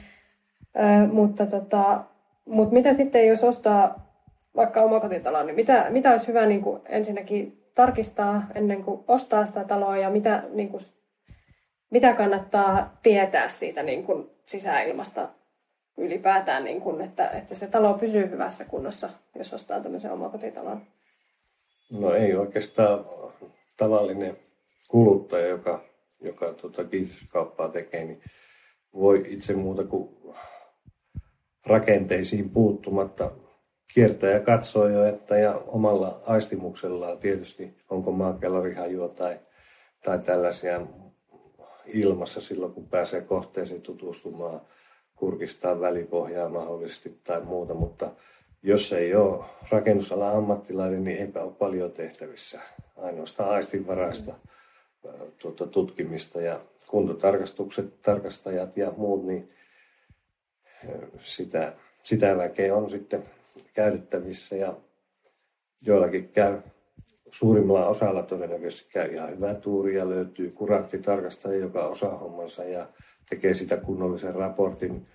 Ja siitä huolimatta saattaa löytyä sieltä, että se ei ole kenelläkään välttämättä eikä kenenkään etu, että tuota, sitten paljastuu rakennusvirheestä aiheutuneita vahinkoja, on ne sitten kosteusvaurioita tai mitä ovatkaan, jotka aiheuttaa sitten ongelmia kaupanteon jälkeen, mutta tota, ennen kaupantekoa niin täytyy olla sitten nykyään, ja taitaa olla lainsäädännössä jo niin, että ne pitää kuntotarkastaa ne kiinteistöt ennen kuin kauppa lyödään lukkoon. Ja asiantuntijoiden varassa sitä tavallinen kuluttaja kulkee. Ei, ei riitä asiantuntemus, mm. eikä tietenkään rakenteisiin voi mennä puuttumaankaan. No miten ne suodattimet, sä puhuit noista, onko omakotitalossa semmoisia, mitä pitää muistaa. Putsata, onko ne semmoisia, mitä itse voi tehdä vai pitääkö siinä olla ammattilainen, joka sitten jos kokee, kokee niin yleensä nyky, nykyilmastointi koneellisessa ilonvaihossa on niin hyvät ohjekirjat ja ohjesivut löytyy verkosta sekä sitten tarvittaessa ihan paperisena on saatavilla ja puhelimitsekin voi neuvoja katsoa, ohjevideoita löytyy. Kyllä normaali maalaisjärjellä varustettu tilakäyttäjä osaa varmasti vaihtaa suodattimet ilmanvaihtokoneeseen. Jos ei osaa, niin löytyy kyllä yrityksiä, jotka tekee sen mielellään ja tarvittaessa huoltosopimuksen tekevät jopa, että se pannaan automatisoidaan se pelkkä suodattimien vaihto tai kerran vuoteen mahdollinen koneen puhdistus ja kunnon tarkastus ja kokonaisia kiinteistön vuosihuoltokirjojakin on mahdollisuus. Mm. Eli kaikki tietysti sitten maksaa. Mm. Oma työ, sille voi jokainen laittaa hintansa sitten minkälaisen haluaa.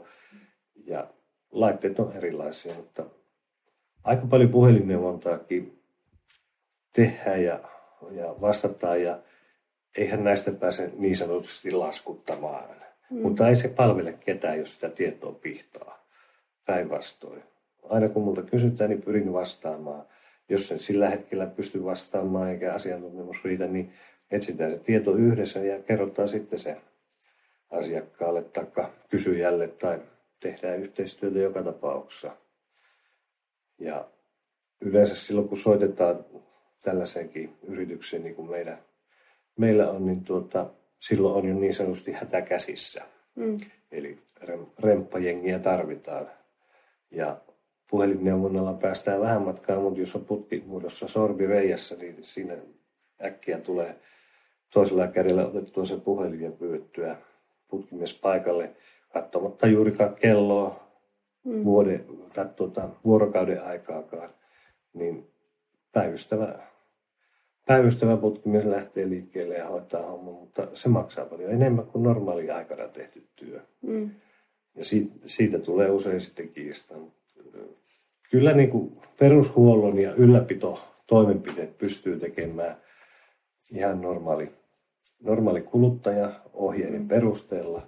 Mm. Ja pari kertaa vuodessa suodattimien vaihto, niin jos ei itse osaa, niin sen verran pitää olla, olla tota kassaa, että pystyy sen mm.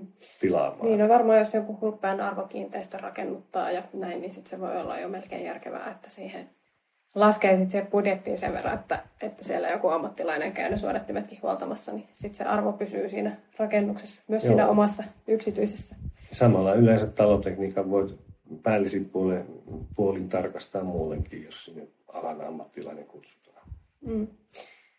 Joo, mitä tota, jos nyt, itse siitä mun piti vielä myöskin sanoa, kun mä nyt vähän tietysti tätä aihe, tämä aihe ei ollut mulle tuttu, niin mä vähän niin kuin tuolta netistä tätä etukäteen tutkailin, että minkälaista keskustelua asiasta on. Ja sitten monet oli, tai oli just keskustelupalstoilla oli tätä, että okei, että no on vaikka Englannissa opiskellut ja siellä on nyt niin kuin joka ikinen rakennus homeessa, mutta siellä ei kukaan sitten valita näistä niin kuin homeongelmista. Voiko se liittyä siihen, että onko ne niin homeet vähän erilaisia, kun siellä on varmaan vähän erilainen ilmasto kuin meillä Suomessa tai just jossain Keski-Euroopassa tai tuolla Ranskassa tai muualla, niin, niin onko tällä, tietysti kun meillä on erilaiset ilmastot ja meillä tosiaan on se kuiva, kuiva talvilla, niin voiko tämä vaikuttaa siihen, että sit niille homeille, mitä siellä kasvaa, niin ehkä niin her- herkästi oireilla sitten? No, tuosta just käytiin keskustelua, oltiin homepakolaisten kanssa tuolla tota, Maailmakylässä. Meillä oli standi siellä ja, ja tota, yksi, yksi, joka, yksi tota, vapaaehtoinen on, on ranskalainen. Mm. Ja tota, hänen kanssa käytiin sitä juttelua juuri ja joku asiakas tuli siihen kysymään, kysymään juurikin tätä asiaa. Niin se on monen asian summa, että kyllähän siellä oireillaan myöskin. Ja tota, rakennukset on huonossa kunnossa, niissä on hometta. Tietysti siellä on eri homeita kuin meillä täällä. Mm. Rakennukset voi olla myös paljon harvempia, kun meillä rakennetaan noita tiiviitä nollataloja. Mm. Niin ne tekee erilaisia ongelmia kuin sitten, sitten tota niin, esimerkiksi Ranskassa, jos on, jos on paremmin tuulettuva talo, ää, siellä on enemmän ehkä juuri pintahomeita. Mutta kyllä sen Serkki Antila sanoi, että, että kyllä hänelle tulee Englannista todella paljon asiakkaita, Joo. jotka on hyvin sairaita. Mutta suhtautuminen voi myös vaihdella. Et, niin kun, kyllä jos englantia miettii, niin mieleen tulee se, että siellä sitten saattaa olla paljon niitä homeita niin kuin onkin. Että kuinka paljon sitten, ähm, siihen, kuinka siihen reagoidaan. Mm. Ja, ja tota, onko sitten niin, että se jollain lailla hyväksytään ja sitten vaan muutetaan muualle ja toivotaan, mm. että on parempi asunto seuraavalla kerralla. Niin, no mä just tuossa luin jonkun opiskelijan kokemuksia Englannista, niin oli vaan sanonut, että asunnon omistaja oli vaan sanonut, kun oli siellä sitten ollut niin kuin jotain huonetta vuokrannut tai muuta, niin oli vaan sanonut, että joo joo, että tämä vaan pestää kloritilla pois tästä. Niin Hyvin yleistä, joo, joo kyllä, Etelä-Euroopassa myös. Tai maalataan päälle. Sitten tulee uudet asukkaat ja ne asuu siinä sen ehkä vuoden, mm. kunnes sitten taas seuraavana syksynä tulee ne homeet uudestaan esille. Muuttavat pois ja sitten tulevat taas uudet. Mm. Olisikohan jossain lukenut niin, että, että tota, home, home, niitä tietysti on monenlaisia, mutta tämä korostuu nyt näin, että tilan kuivuessa home pyrkii puolustamaan elin, elinympäristöä tai omaa elinkelpoisuuttansa sillä, että se heittelee etäpesäkkeitä. Niin se yrittää pitää itsensä hengissä. Nimenomaan, ja se korostuu sen takia Suomessa, kun tämä lämmityskausi on ja sisäilma kuivuu, niin se altistuminen tapahtuu entistä herkemmin, kun sisäilma kuivuu ja ne homeet alkaa elonjäämistaistelunsa niin sanotusti, niin niitä ideoita on ilmassa silloin sen takia paljon enemmän. Mm. Ja tämä on niinku juuri yhteneväinen tähän kuivaan sisäilmaan. Ja silloin ihmisen limakalvotkin on kaikista puolustuskyvyttömyymmillään. Niin. niin. eli siis niinku kosteemmissa olosuhteissa ne homeet on aina rauhallisemmassa tilassa, että ne mm. ei levittäydy niin voimakkaasti. Niin, ne, ne voi elää omassa pienessä, pienessä kotitilassansa rauhassa, eikä niiden tarvitse pöllytellä niitä itioita ilmaan löytääkseen paremman elinpaikan itsellensä. Ja huomionarvoista on myös se, että Etelä-Euroopassa vietetään paljon enemmän aikaa ulkona mm, kuin Suomessa. Niin kyllä. kyllä. Suomessa ollaan noin 90 prosenttia ajasta sisällä mm. ja siellä, siellä vietetään ulkoilmaelämää. Ja, ja ihan jo pelkästään se kulttuuri on sellaista, mutta myös se, että kun ilmasto on. Ne. Ilmasto myöskin näkyy suoraan siinä, että talojen ei tarvitse olla niin tiiviitä sen takia, kun tuota, pakkanen ei ole kiusana. Maasto on routimaton maa. Ei tarvitse rakennuksia perustaa samalla tavalla niin vankalle pohjalle, että se pitäisi routaa, vastustaa ynnä muuta. Eli rakentaminen on tavallaan edullisempaa, mutta voidaan senkin takia rakentaa edullisemmin, kun olosuhteet on ihan toisenlaiset kuin täällä kylmässä mm. Pohjolassa. Joo. Mitä teillä olisi niinku semmoisia niin kuin Johanna sanoisi vaikka ensin, mitä vinkkejä sä antaisit ihmiselle, joka epäilee, että saattaisi olla niin kuin sitä hometta siellä omassa asunnossa tai että on altistunut, niin, niin, niin mikä olisi hyvä ohje? Varmaan se, että on, käy home, homepakolaista ry sivulla nyt ensimmäisenä katsomassa niitä. No se on ihan hyvä, että kerää tietoa, joka on asianmukaista ja, ja perustuu, perustuu faktoihin. Ja kyllä se usein se oma, oma fiilis on oikea. Että kannattaa luottaa niihin omiin tuntemuksiinsa.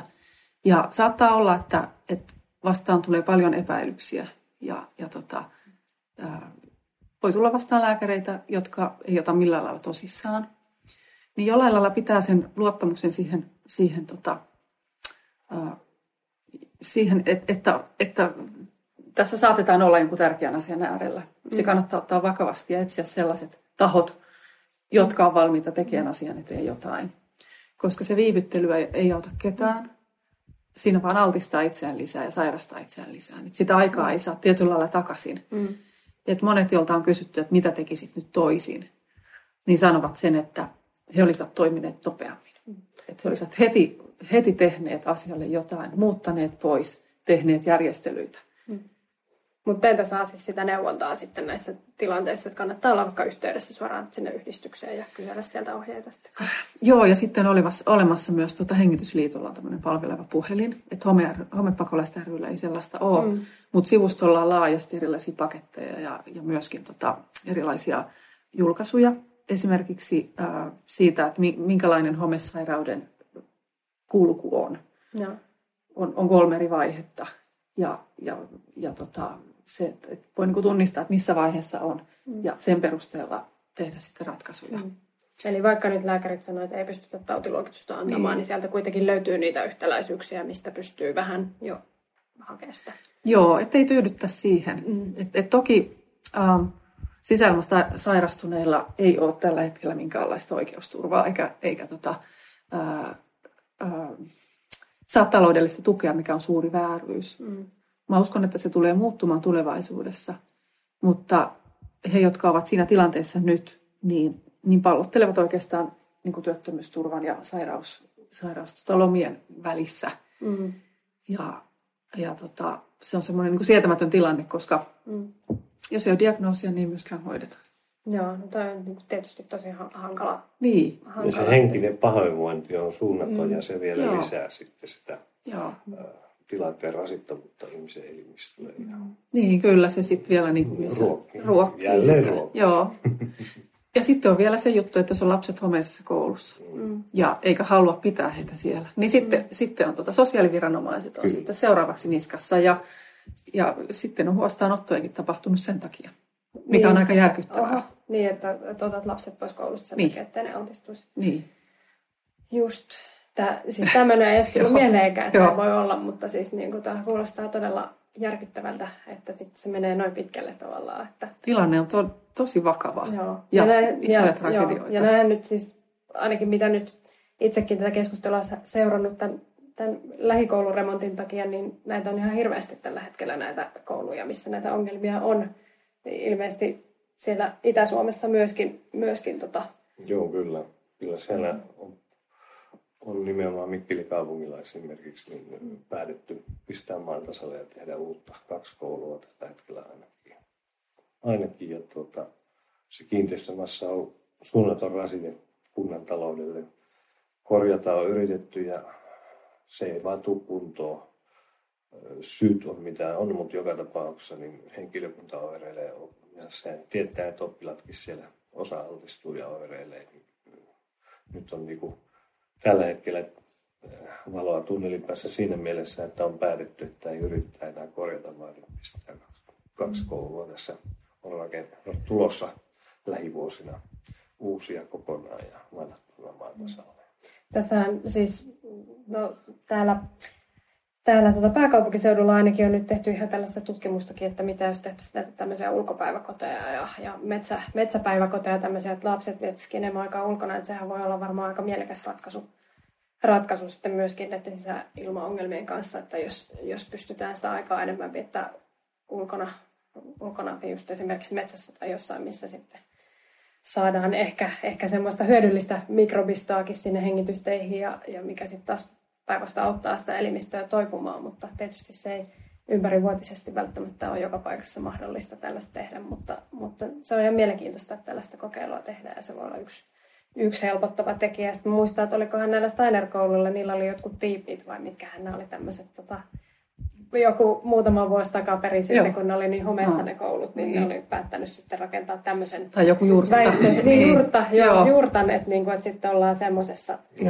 että ei tarvi olla siellä homeisessa koulussa, kun sitä ei nyt sitten kukaan niin kuin lähtenyt korjaamaan, tai mm. oliko sitten niin, että remontti viivästyi, tai, tai siitä käytiin jotain kiistelyä, niin sitten vanhemmat, vanhemmat yhdessä kouluhenkilökunnan kanssa päätyi siihen, että tehdään tämmöinen Se varmaan pakkas, pakkaskauden ulkopuolella se toimiikin varmaan mm. aika hyvin pakkaskausi on vähän hankala järjestää mm. lämmitettyjä jurttia tai muita tilapäistiloja. Mm. Väistötiloissa on paljon toimii. No, päiväkoteja muun muassa on tälläkin hetkellä, hetkellä väistötiloissa ainakin yksi, yksi, jossa vaimoni työskentelee, niin siellä ollaan parakeissa ja uusi vanha purettiin ja nyt uusi on tulossa siihen tilalle ja tämä edelleen sitten siellä Itä-Suomen suunnalla. Mm. Eli kun ei kerran saada korja, korjaamalla kuntoon, niin pari korjauskerran jälkeen sitten raakapeliä. Mm-hmm. Kustannukset on korjauksellakin ollut jotkut ja nyt sitten uudis, uudisrakennus tehdään, niin tässä niin kunnan isät on pulassa, velkaa pitää ottaa näiden investointien takia ja, ja tota, väki pakenee muutenkin paikkakunnalta, niin se ei johdu sisäilmaongelmista, mutta niin kuin, mm. tämä on tämän, tämän maan tapa tällä hetkellä ja joka tapauksessa niin kiinteistömassojen suuret haltijat, niin kuin senaattikiinteistöt, kaupungit, kunnat, niin kyllä niin kuin suunnattoman iloisia ja onnellisia olisivat, jos löytyisi joku yksinkertainen ratkaisu tällaisille ongelmille, mutta kun ei vaan löydy. Mm-hmm. Eikä välttämättä aina niin nopeassa aikataulussa niitä selvitetä, kun normaali kansalainen niitä kuvittelisi selvitettävän, koska mm. siellä on aina, aina takana se taloudellinen merkitys ja paljonko se maksaa ja kuinka kalliiksi tulee. Ja pelätään, että sieltä löytyy semmoista ongelmaa, että se oikeasti aiheuttaa niitä kustannuksia. Joo, toi on varmaan niin kuin, no tietysti totta kai sen ymmärtää, että niin kuin julkistiloissa varsinkin, niin siinä on sitten tämä niin kuin kunnan talous talous, mikä vaakakupissa. Raha ratkaisee. Että, niin. että tota, se ei ole helppoa, mutta, tota, mutta musta tuntuu, että moni, monet vanhemmat, että jos niinku selvästi puhuttaisiin avoimesti, kerrottaisiin, että nyt tässä on tällainen ongelma, niin, niin, niin jonkinlaista ehkä lisärahoitusta jostain kautta, että pitäisi jotkut niinku tämmöiset talkoot tai, tai jotain muuta sitten kehittää, että, että saataisiin sitä rahoitusta sille, että saadaan se tervekoulu lapsille. Tässä on tällä alueella, missä me asutaan, tässä on yksi hyvin pieni koulu, mikä meinattiin tota, lakkauttaa. Se on ainut tervekoulu tässä niin kuin, Oho, no niin. tämmöinen vanha, vanha pienempi koulu ja nyt sitten tota, vanhemmat keräsivät siihen niin kuin adressia, että sitä ei mm. lakkautettaisi. Mm. Ja se on nyt sitten väliaikaisesti toiminut tämmöisenä väestöti- väistötilana juurikin, kun näitä muita kouluja remontoitu, niin mutta toivotaan, että sitä ei nyt sitten lakkauttaa sitä koulua, vaan siellä jatkuu toiminta senkin jälkeen, kun kun, kun sitä ei enää tarvita väistötilana, mutta nämä on ihan mielenkiintoisia sitten, että, mutta että siitä, on, siitä on sitten tosiaan niin se alu, lähi, lähialueella asuvat vanhemmat, kenen lapset sitä koulua on käynyt, niin nousivat parrikaadeille tämän asian suhteen, että sitä ei missään nimessä saa sitä koulua lakkauttaa. Mm. Vaikka se on pieni ja se ei varmaan ole sen takia niin kustannustehokas kuin joku isompi laitos, mutta se on terve ja siellä niin kukaan ei sairastu. Aivan. Välillä, välillä on ollut oikeasti jopa kansanedustajillekin kiinnostusta tähän asiaan paljon enemmän. Nyt taas on ollut pitkään hiljasta, eli valtiovallan tuki tai toimenpiteet määräysten ja muiden muodossa, mutta, mutta niin kuin valtion talous ja verotus ynnä muu, niin sielläkin olisi tukien muodossa mahdollisuus auttaa kuntia paljon paremmin kuin mitä tällä hetkellä tapahtuu. Tälle puolelle ei ole suunnattu mitään niin kuin Johanna sanoi tuossa, että ihmisten ongelmiensa kanssa yksin ja pallottelee tukien ja, ja sairauspäivärahojen ja työ, työttömyyskorvausten kanssa, niiden ongelmien kanssa lisää henkistä pahoinvointia sitten sieltä kautta.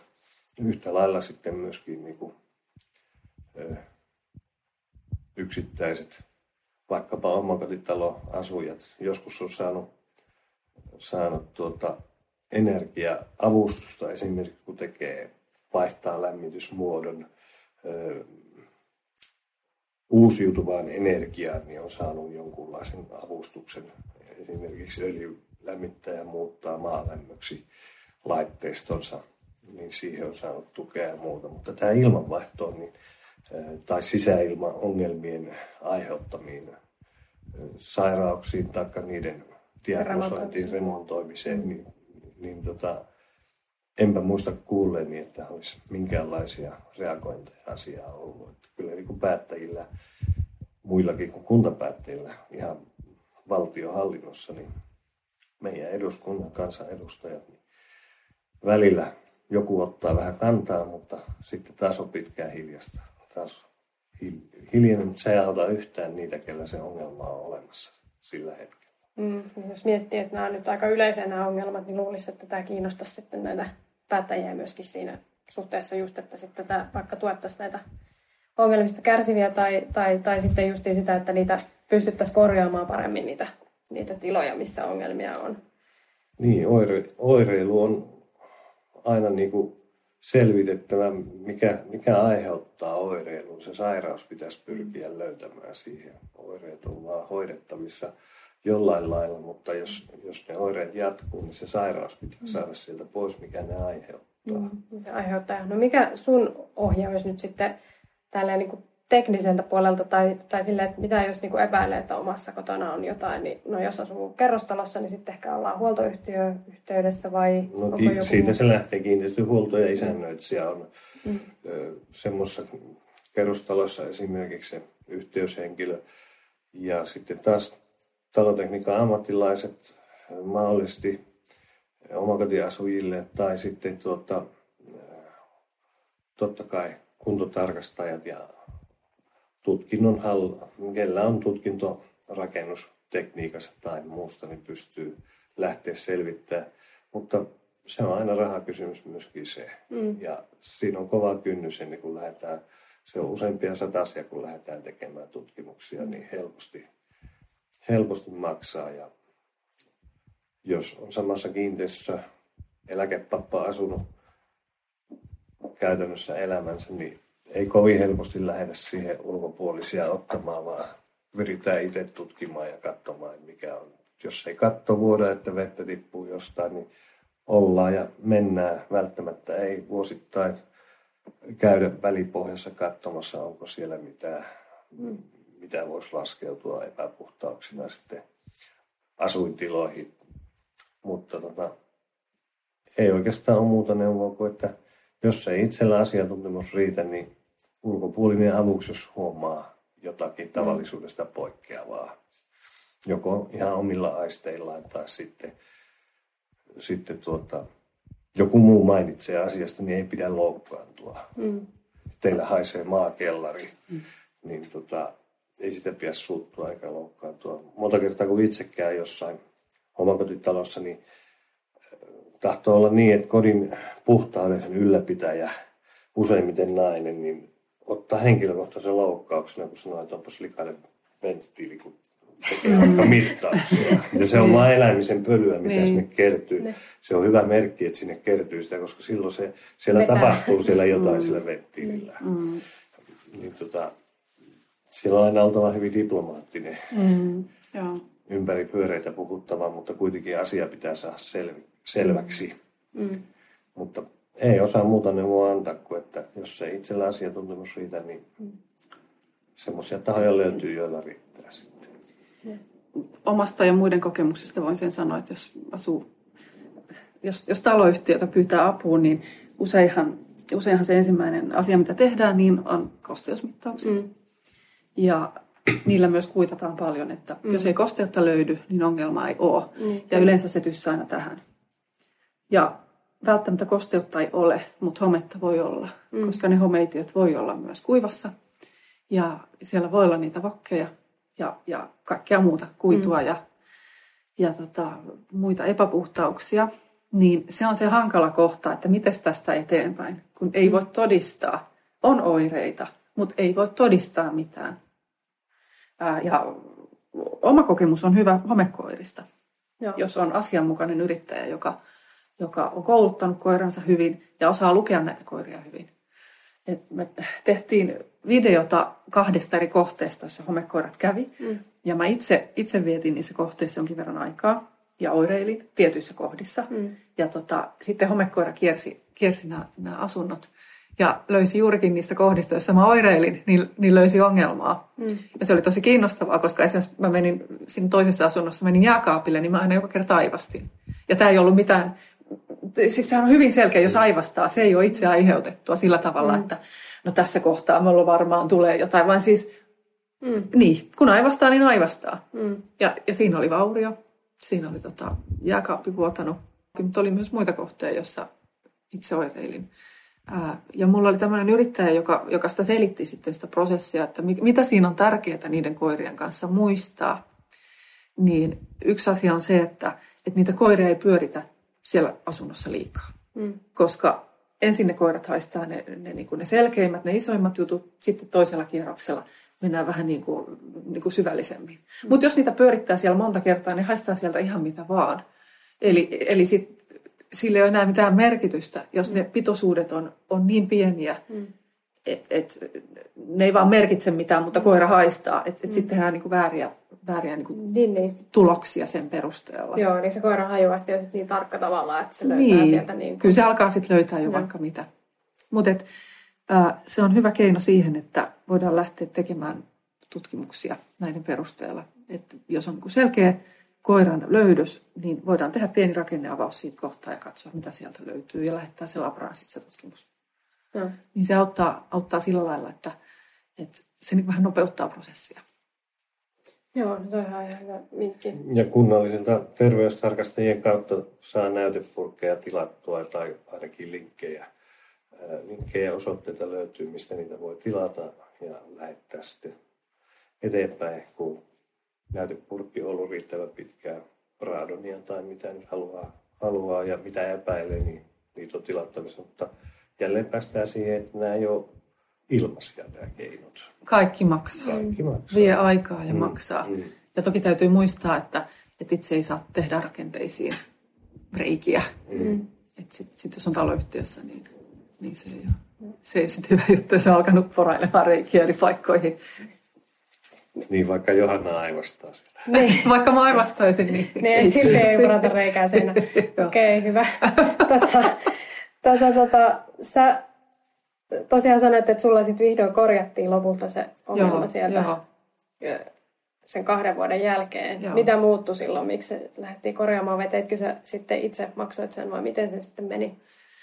Um, no se muuttui, että, mutta sitten lopulta otettiin vakavasti. Mm.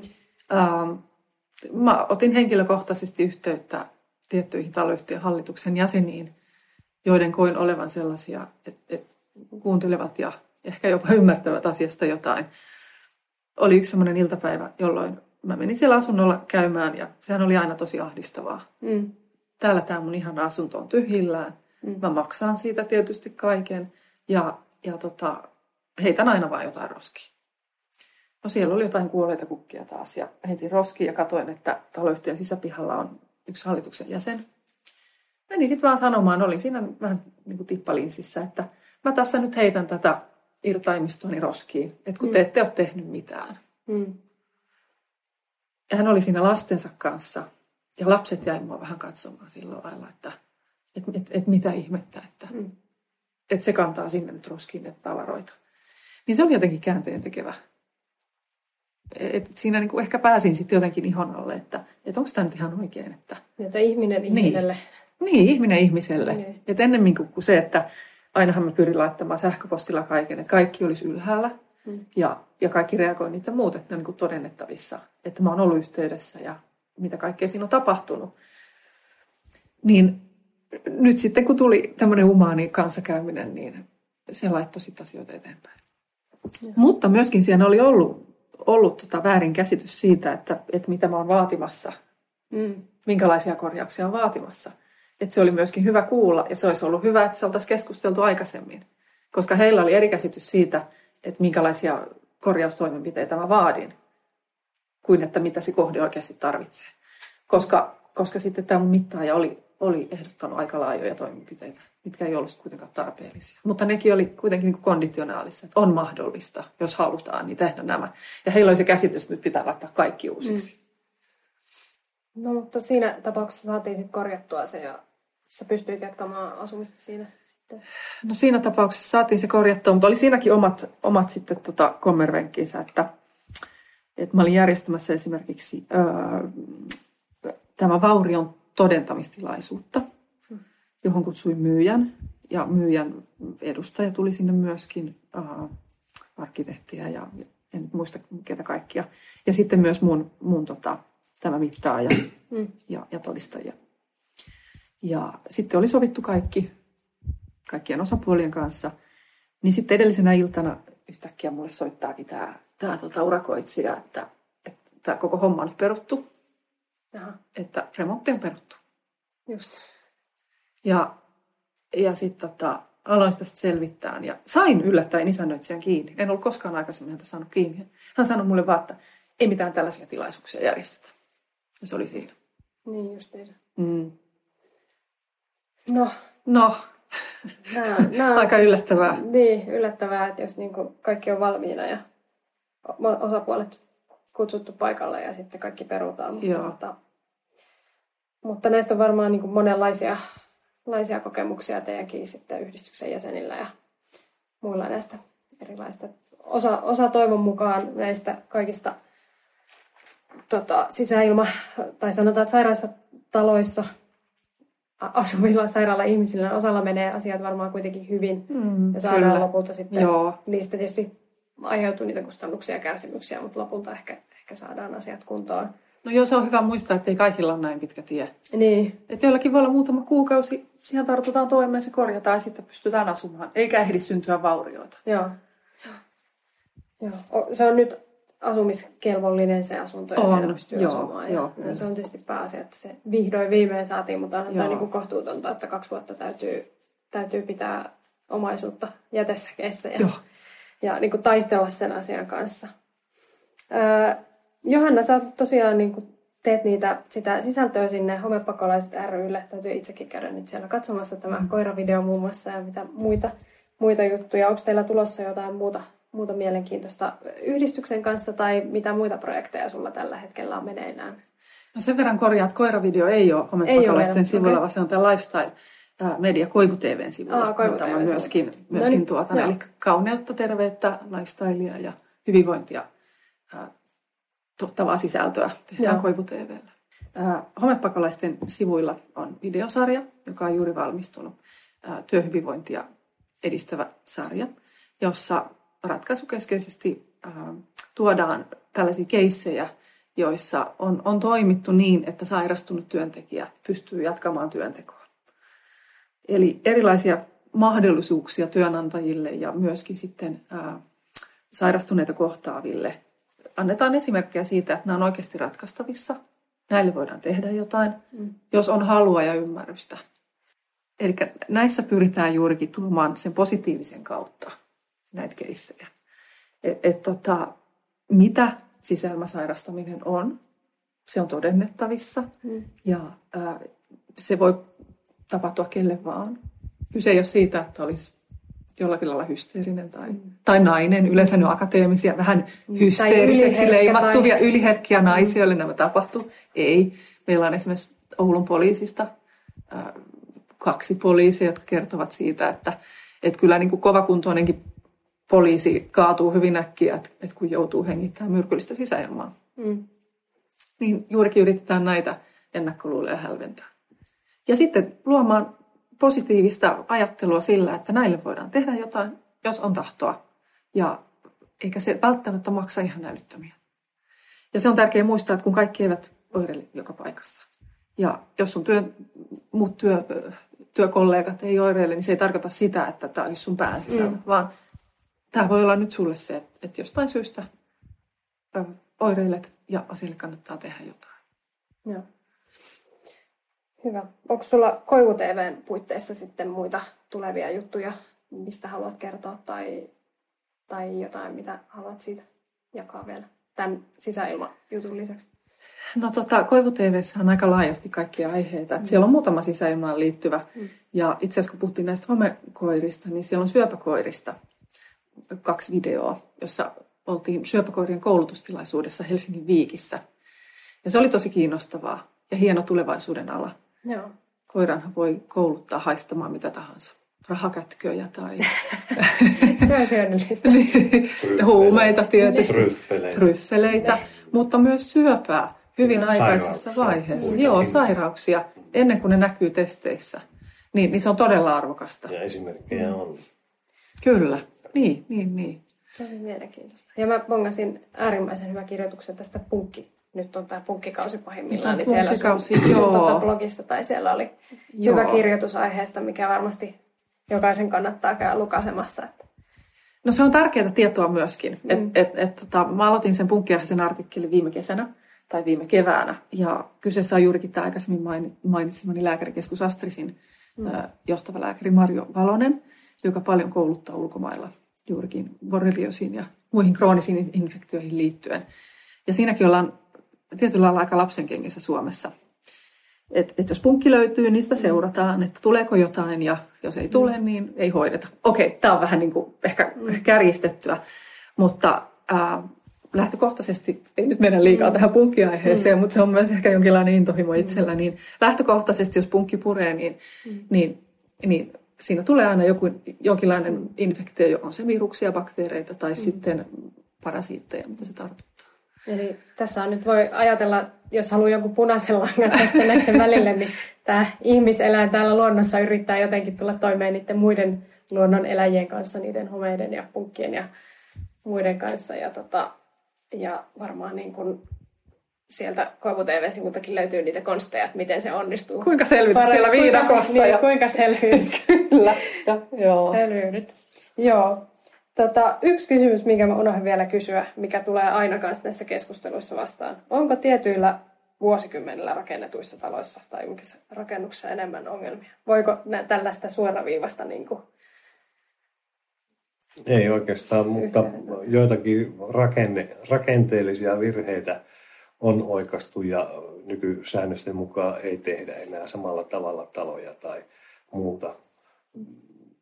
Joku piilosokkeli tai muu on kielletty rakenne ja kyllä niin kuin nämä rakennusmääräykset ja ennen kaikkea ohjeistuksesta voisi paremminkin puhua, mutta ihan määräyksiäkin, niin niitä päivitetään ja riskirakenteita pyritään välttämään ja tietoisuus kyllä tilanteessa aina, aina tuota, aika nopeasti sitten leviää, joka on koettu tai havaittu, mutta yleensä siinä vaiheessa, kun nämä havaitaan, niin silloin on tavallaan se riskirakenne ole näyttänyt sen, jos sitä rakennetta on käytetty, niin silloin on niin kuin myöhäistä jo, mutta valvonta yleensä pystyy jo näihin puuttumaan sit siinä vaiheessa, kun se valvonta vaan on siellä paikan päällä ja on hoidettu oikealla tavalla. Ihan omakotirakentajienkin kannattaa käyttää, käyttää ulkopuolista valvoa, joka, joka valvoo, jos vaikka itse rakentaisi, jos ei asiantuntemus riitä, niin välillä voi ulkopuolinen käydä joku muukin kuin kunnan rakennustarkastaja sitten viime vaiheessa tarkastamassa. no, millä vuosikymmenellä niitä omituisempia rakennusratkaisuja tehty tai niitä piilosokkeleita tai muita? Että No, se oli johonkin? 70-80-luvulla. 70-80-luku, joo. Eli ne on niin nyt peruskorjaus kunnossa kyllä jo hyvinkin pitkälti. On ainakin yhdet remontit jo tehtykin mahdollisesti ja muuta. Että, ja itse asun vuonna 1989 rakennetussa talossa, niin siellä ei siihen aikaan esimerkiksi kosteussulkuja kylpyhuoneessa käytetty samalla tavalla kuin nykyään käytetään. Ja kaikki nämä on kehittynyt. Menetelmät, tekniikat, aineet, asbesti on hävinnyt, luoja kiitos. Mm. Ja saneerauskohteessa sitä jatkuvasti tulee vastaan sit niin, että se poistetaan sit sieltä tai kapseloidaan, mutta kuiduista puheen ollen. Mutta tota, kyllä niin kuin, silti voi sattua, ihmiset tekee, niin ihmisille voi sattua ihan inhimillisiä virheitä, tahattomia Mm. kommelluksia tai muita löytyy. Mikä on omituisin juttu, mihin sä oot törmännyt? Sä joskus kerroit, että jossain oliko se sairaala vai mikä se oli, niin siellä oli il, ilmastointiputki, ei ollutkaan reikää, vaan oli niin seinän välissä. Mm. Että siinä ei ollut ollenkaan, se oli putki, Aha. mutta sillä ei ollut reikää. Et... Koulurakennus, koulurakennus ja 500, 500 millinen, eli puolimetrinen ilmastointikanava meni palo-osastosta toiseen ja kiviseinän läpi, niin ruvettiin selvittää, miksi ei ilman vaihdu siivekkeessä koulusiivessä, niin mitattiin seinästä, että kanava tällä puolella on mä tuon verran ulkoseinästä keskikohta ja se toiselle puolelle mentiin katsomaan seinän toiselle puolelle, niin tota, siellä olikin 10 senttiä sivussa verrattuna tähän toiseen. Niin sitten leikattiin siihen luukku siihen kanavan kylkeen, niin siellähän on kiviseinä vastassa. Mm. Eli on tullut urakoitsijalle mo- moka-aikana ja timanttimies on kerinyt lähteä tontilta, se on mm. kallita reikiä sitten teetetään jälkeenpäin. Niin siihen niin on tehty tämmöinen ratkaisu ja koulu kerisi toimia varmaan 25 vuotta, ellei mitään ja siinä on palo-ovi tässä palo-osaston välissä, niin se oli niin kuin auki. Mm. Ja ikkunan tuuletuksella pärjätty hyvin. Mm. Niin tämmöisiä, niin kuin, nämä on ihan, siis tässäkin niin urakoitsija on luistanut mm. hommistansa. Et tota, se on ehkä niitä omituisimpia. Sitten tietysti jossain uudiskohteessa oli niin, että talitintteja oli ilmastointikoneeseen mennyt ja niitä sitten otettiin sieltä. Tietysti ne ei enää ollut hengissä mm. siinä vaiheessa, kun niitä koneita ruvettiin käyttöön ottamaan, mutta talvikelissä niin jäteilmakanava – ulkosäleikkö ei ollut vielä paikallaan, kun oli rakennus kesken, mutta ei ollut myöskään tulpattuna, niin mm-hmm. sieltä on lintu mennyt lämmittelemään ja mm-hmm. sinne se sitten kupsahtaa. Mm-hmm. Kyllä näitä tämmöisiä on tullut vastaan. Mutta nyt kysyt, en äkkiä muista mitä niin. hirveyksiä sen kummemmin. Niin, mutta kaikkea inhimillisiä erehdyksiä. Inhimillisiä erehdyksiä ja eikä ole kauan toissa kesänä selvitettiin yhden kiinteistön toimintaa kun on valitettu, että ilmanvaihdossa on ongelmaa Mikkelin kaupungin kiinteistö ja koulurakennus. Niin tuota, siellä oli yhdessä, yhdessä siivessä niin jälleen, niin siellä oli palopelti lauennut poistoilmassa kokonaan.